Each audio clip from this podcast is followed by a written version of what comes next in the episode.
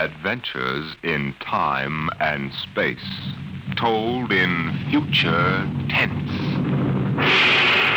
Dimension X, X, X, X,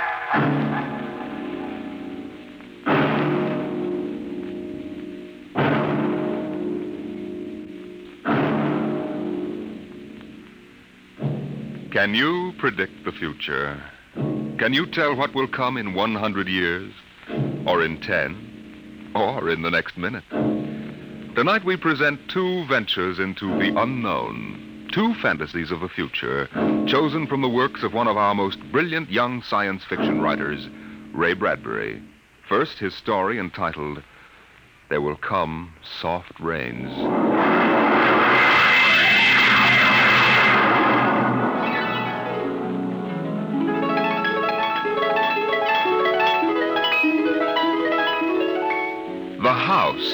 was a good house, planned and built to be lived in in the year 1980. The real estate agent had told them all about it. Now, this is the bedroom. Of course, it contains all the latest devices, self warming blankets, and uh, yeah, there's a brand new feature beds, which make themselves. Now, if you'll just step this way through the library, we can see the latest in talking book recorders, self building fireplace, self cleaning robot dust disposal.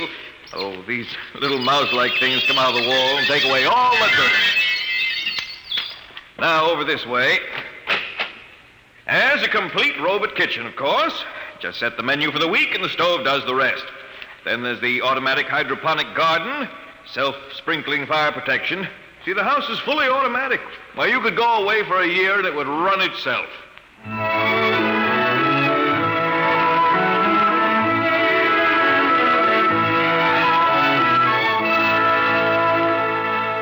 And so the family took the house the man and the woman, and the two children uh, a boy and a girl. And they lived contentedly, enjoying music and poetry and the rich, warm things in life. And the house fed them, and slept them, and entertained them. It made a good life for them, until one day.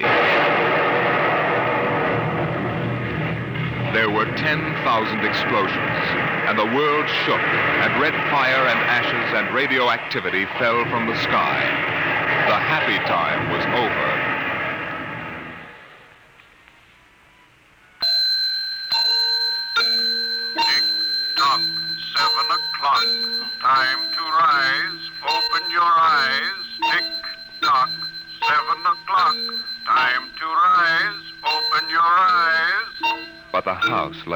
empty. The clock talked to the empty morning. In the kitchen, the stove sighed and ejected from its warm interior eight eggs, sunny side up, 12 bacon slices, two coffees, and two cups of hot cocoa.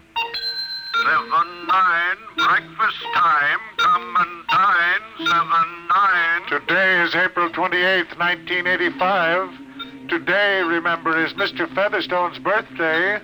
Insurance, gas, atom heat, and electricity bills are due.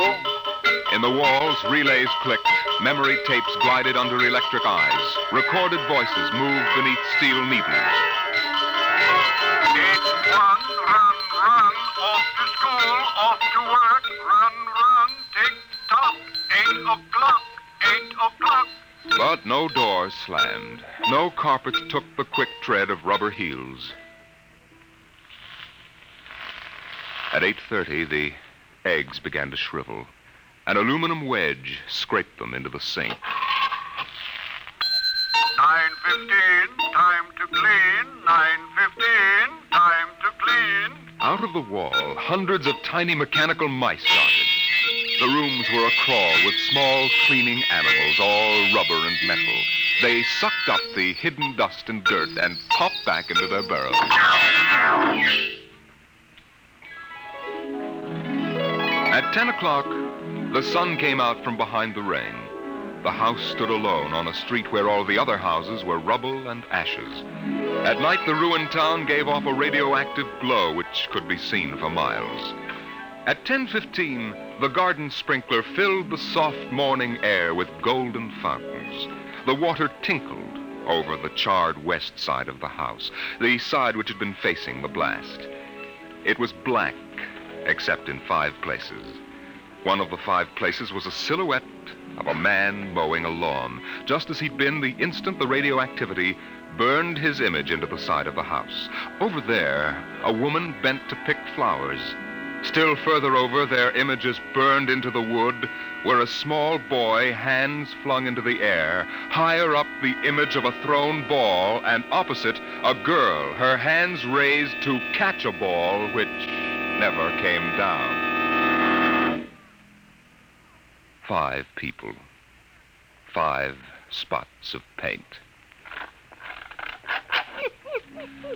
On the front porch, the dog whined and shivered. The front door recognized the dog's voice and opened. The dog padded in wearily, thin to the bone, covered with sores. It ran to the kitchen and pawed the kitchen door wildly. Behind the door, the stove was making pancakes which filled the house with their odor, as prescribed by the automatic preset menu selector. The dog frothed, ran insanely, spun in a circle, biting its tail, and died. One o'clock, one o'clock.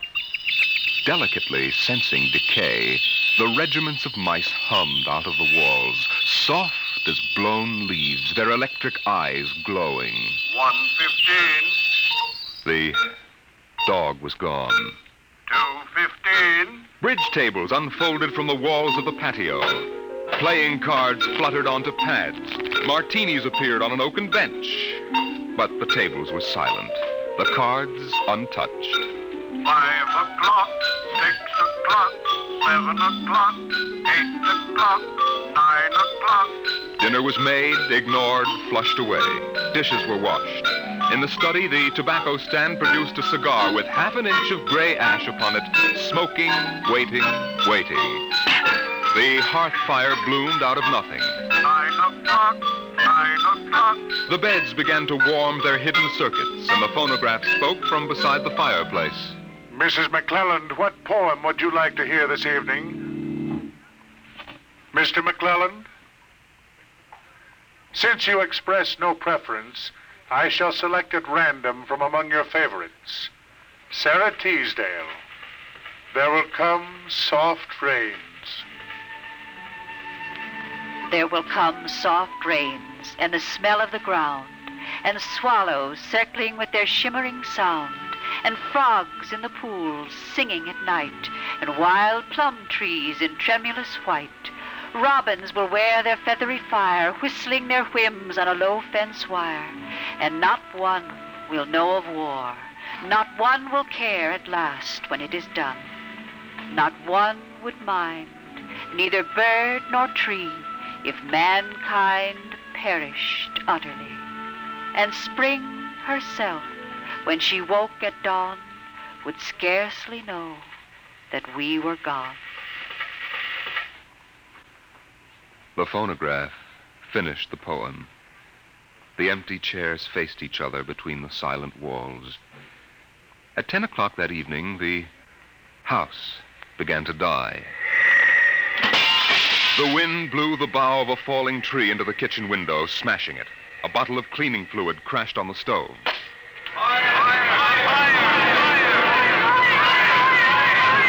smoke shot down from the ceiling. But the solvent spread under the doors, making fire as it went, other voices in other rooms taking up the alarm. Help! Help! Help! Help! The windows broke with the heat, and the wind blew in to help the fire. The fire crackled upstairs at paintings, lay hungrily on the beds, devoured the rooms. The house began to shudder. The bared skeleton began to cringe in the heat. The wires revealed as if a surgeon had torn the skin off. Voices screamed in every room. Windows snapped open and shut like undecided mouths. Time.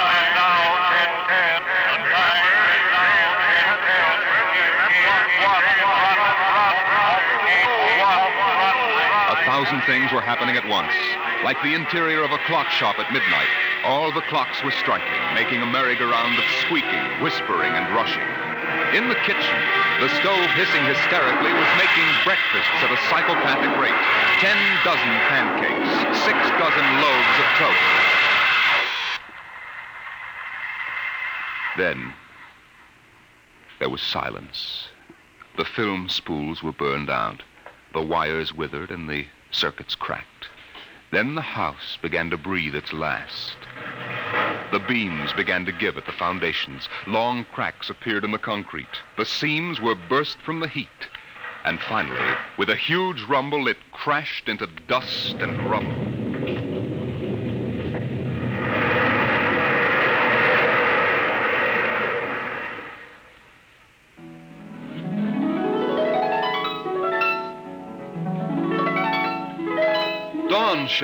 faintly in the east. In the ruins of the house, only one wall remained standing. And within the wall, even as the sun rose to shine upon the burning rubble, a voice spoke again and again and again. No one would mind, neither bird nor tree, if mankind perished utterly, and spring herself, when she woke at dawn, would scarcely know that we were gone, that we were gone that we were gone, that we were gone. Today is April 29, 1985. Today is April 29, 1985.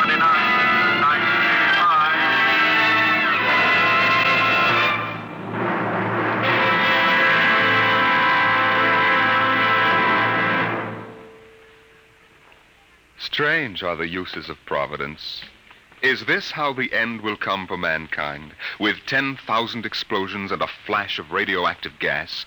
Or will destruction come more subtly, extended to us gently and innocently in, oh, let's say, the hand of a child? Who knows in what manner zero hour may arrest the world we know?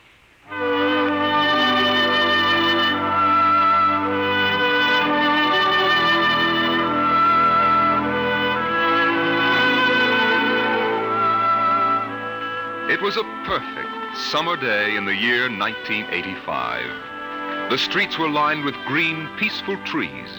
Businessmen sat in their quiet offices, taping their voices or watching televisors. Rockets hovered like darning needles in the blue sky. There was the universal quiet conceit and easiness of men accustomed to peace, quite certain that there would never be war or trouble again. There were no traitors among men, no unhappy ones, no disgruntled ones. The world was upon stable ground. Sunlight illumined the suburbs, and the town drowsed on a tide of warm, sunlit air. On the lawns, the children played, catapulting this way and that across the green grass, shouting at each other, holding hands, flying in circles, climbing trees, and laughing. And in the homes, busy mothers prepared for the evening arrival of their husbands. heavens, Mink, what's all the excitement? We're playing a game, Mommy, the most exciting game ever. What are you doing in that cabinet? I need some tools from Daddy's kit. Mm, your father may not oh, like. Oh, I'll take good care of them, Mom. I promise. Very well. Don't you lose anything. Oh, thank you, Mom. You want a glass of milk? Can't stop now, Mom. What's the name of the game, Mink? Invasion. Invasion. What will they think of next?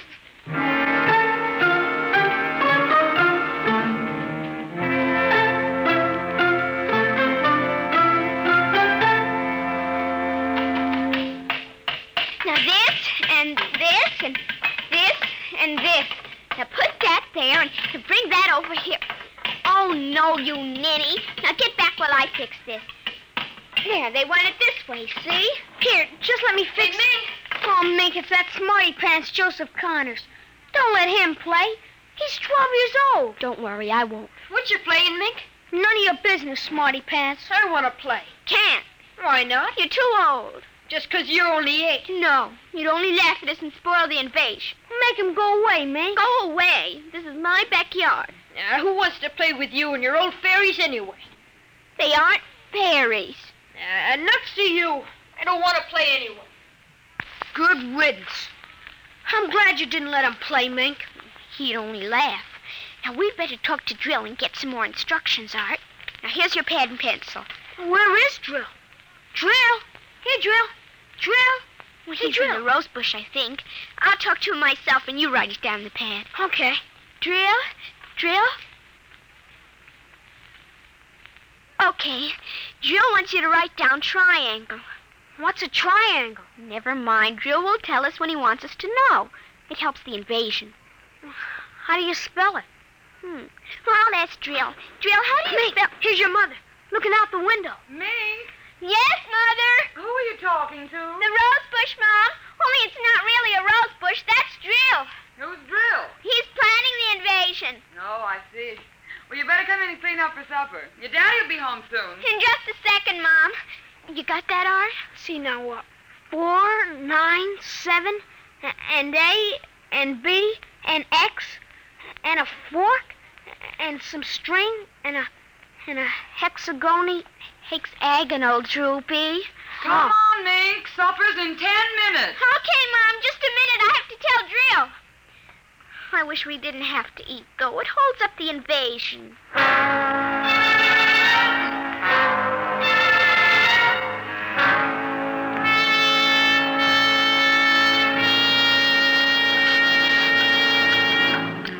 Mink, for heaven's sake, slow down. You'll choke on that soup. I can, Mom. Um, it's a matter of life and death. What's a matter of life and death? The invasion. What invasion is that? Oh, just some silly game the children have been playing. Well, whatever it is, Mink, it'll wait until you've finished your supper, I'm sure. Oh, I don't want any more. You've barely touched anything. Oh, but Drill is waiting for me, Daddy. Drill? Who's Drill? He lives in a rose bush in our backyard. Imagination, Henry. Such nonsense. i got to run now. You'll sit through dessert, young lady. Daddy. And while you're at it, tell me more about this new game. It's Martians invading Earth, Daddy. What? Well, we're not exactly Martians, Daddy. They're from. Well, gee, I don't know, from up. And from inside that little head of yours. You're laughing at me. Drill said you would. You'll kill Drill and. and everybody. Oh, I didn't know you could kill a Martian. But it, it's not really a Martian, Mom. Maybe he's from Jupiter or Venus, even. Imagine. They couldn't figure out a way to attack the Earth. We are impregnable. Impregnable, dear. Well, that's the word Drill said. Impreg. Well, anyway, that was the word, Mom, the same word. Anyway, so we're helping them. Now, who's helping who? Well, the kids are helping the Martians. Well, fifth column, eh? Well, Drill says in order to make a good fight, you gotta have a new way of surprising the people. That way you win. And he says also you gotta have help from your enemy. Pretty slick, those Martians, using the kids for a fifth column, eh, Mary? And hiding under rose bushes, too, Henry. Don't forget that. Well, that's because grown ups never look under rose bushes, only kids. Oh, I see. Well, finish your fruit, darling. You can play for an hour afterward. Mary. Oh, it's so nice out, Henry, and there's no school tomorrow. Very well. Till 8 o'clock. Drill says after the invasion, we can stay up as late as we want. no more bets either. Oh, is that so? We can watch all the grown up televisor shows. I don't wonder this invasion has caught on among the kids. Well, some of the kids are giving us trouble, like like Dale Britz and Petey Jarrick. They're growing up so they won't believe in the invasion. They make fun, worse than parents even. I hate them worst. We'll kill them first. I hope you're saving your father and me for last. But Drill says you're dangerous. What? But I think they'll let me keep you because I'm helping so much. I'll talk to Drill. Maybe we won't have to kill you. Mary, I think this nonsense has gone far enough. Can I go out now, please? Well, run along, dear. Don't worry, Dad. I won't let them hurt you. Mary, I think the child's taking this game entirely too seriously. Invasion. Now, Henry, you know how Mink is. Besides, all children have their aggressions. Better to get them out in the open, I suppose. Maybe you're right. Um, I was wondering about bridge with the Jacksons tonight, Mary. All right. But, uh, you look tired, dear. Why don't you sit in the relaxer for a while and get a massage? I'll sew for a while until it's time to. Oh, I wanted to call my sister Helen. Oh, good. Find out when her husband's going to return my golf clubs.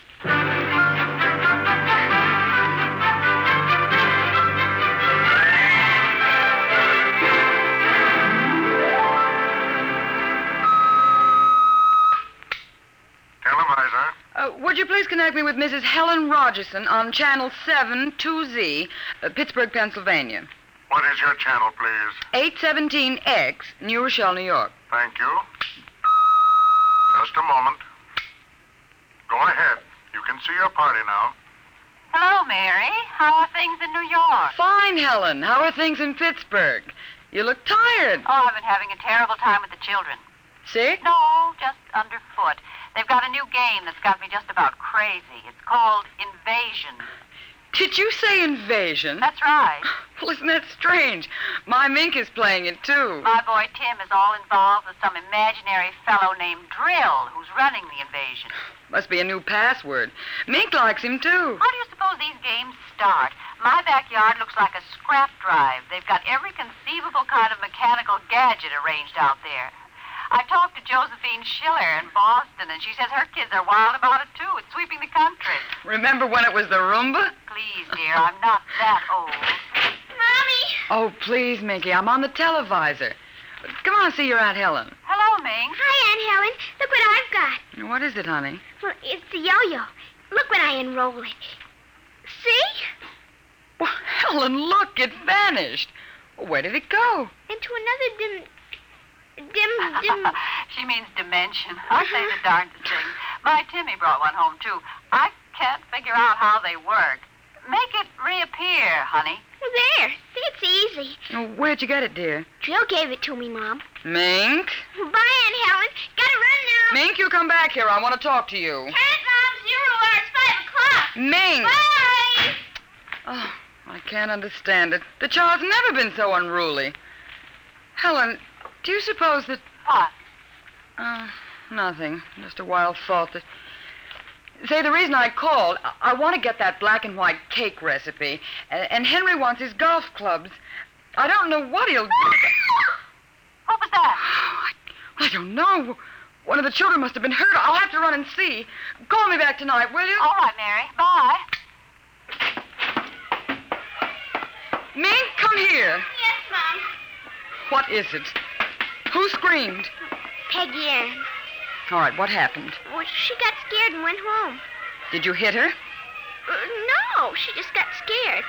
She's a scare baby anyway. We won't let her play anymore. She's getting too old. Mm. Now, Mink, tell me why she cried. Uh, no, I can't. Mink, you'll answer me this instant or come inside. I've had enough of this nonsense. Oh, gee, I can't quit now, Mom. It's almost zero hour. Then tell me what frightened Peggy Ann. Okay, she saw Drill. Drill? He almost came through. He was just testing. Through what? those pipes and things we set up. She looked into one of the pipes and screamed. I guess she saw Drill. And no one hit her? Uh-uh. Very well, Mink. I'll call Peggy Ann's mother and see how she is. And I'll call you for your bath in half an hour. Your father and I want to go out tonight. You won't be able to go out, Mom. Why not? Zero hours, five o'clock, Mom.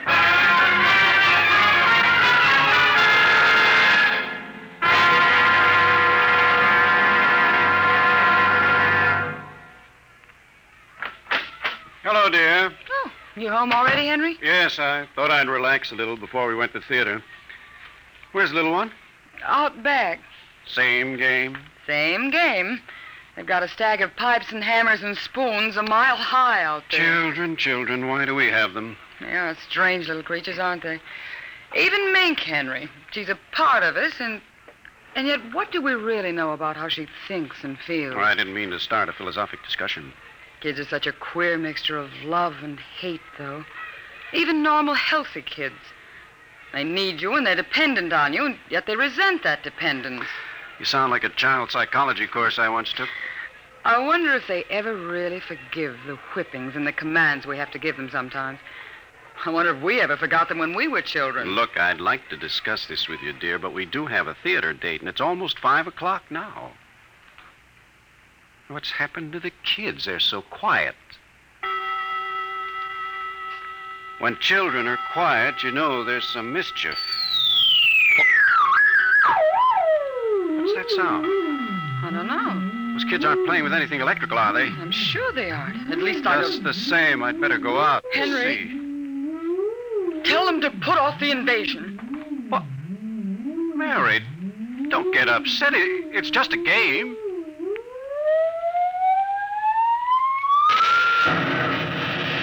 Good Lord, what's that? Look out the window, Mary. What is it? Where are the children? Mary. Why are you shaking? What did you see?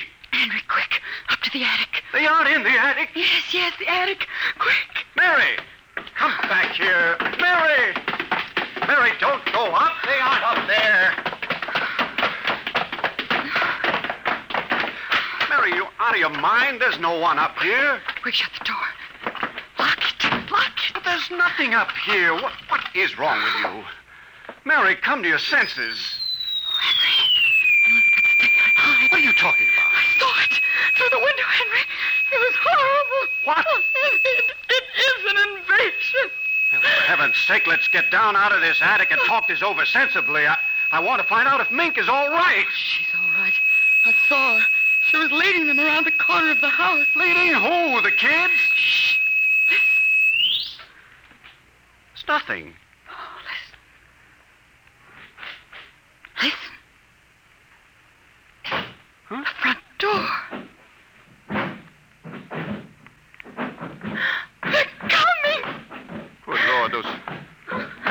That sound like 50 men with, with boots on. Oh, not men! Oh, huh? please,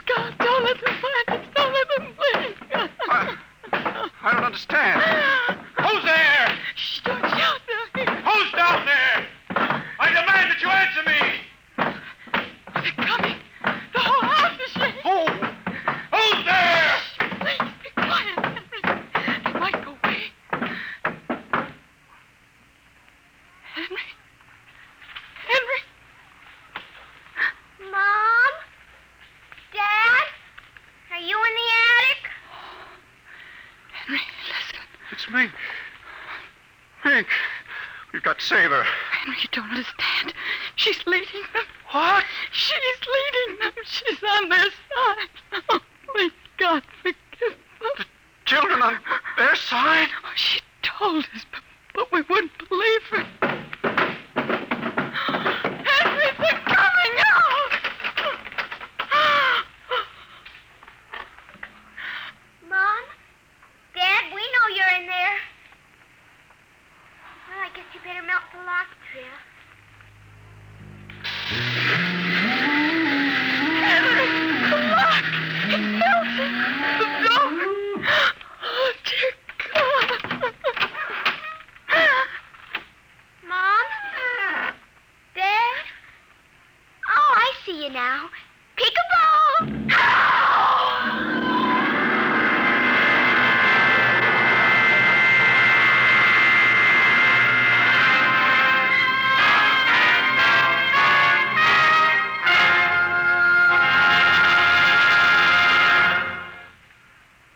have just heard another adventure into the unknown world of the future, the world of Dimension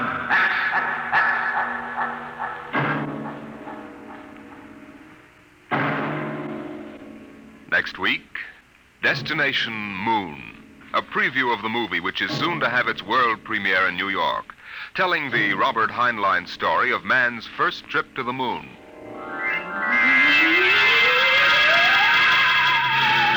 Tonight's adventures in Dimension X, There Will Come Soft Rains, and Zero Hour were written by Ray Bradbury and adapted for radio by George Lefferts. Featured in the first story as narrator was your host, Norman Rose. The leading players in Zero Hour were Denise Alexander as Mink and Rita Lynn as the mother, Roger De Koven as the father. Music by Albert Berman. Engineer Don Abbott. Dimension X is produced by Van Woodward and directed by Edward King. Robert Warren speaking.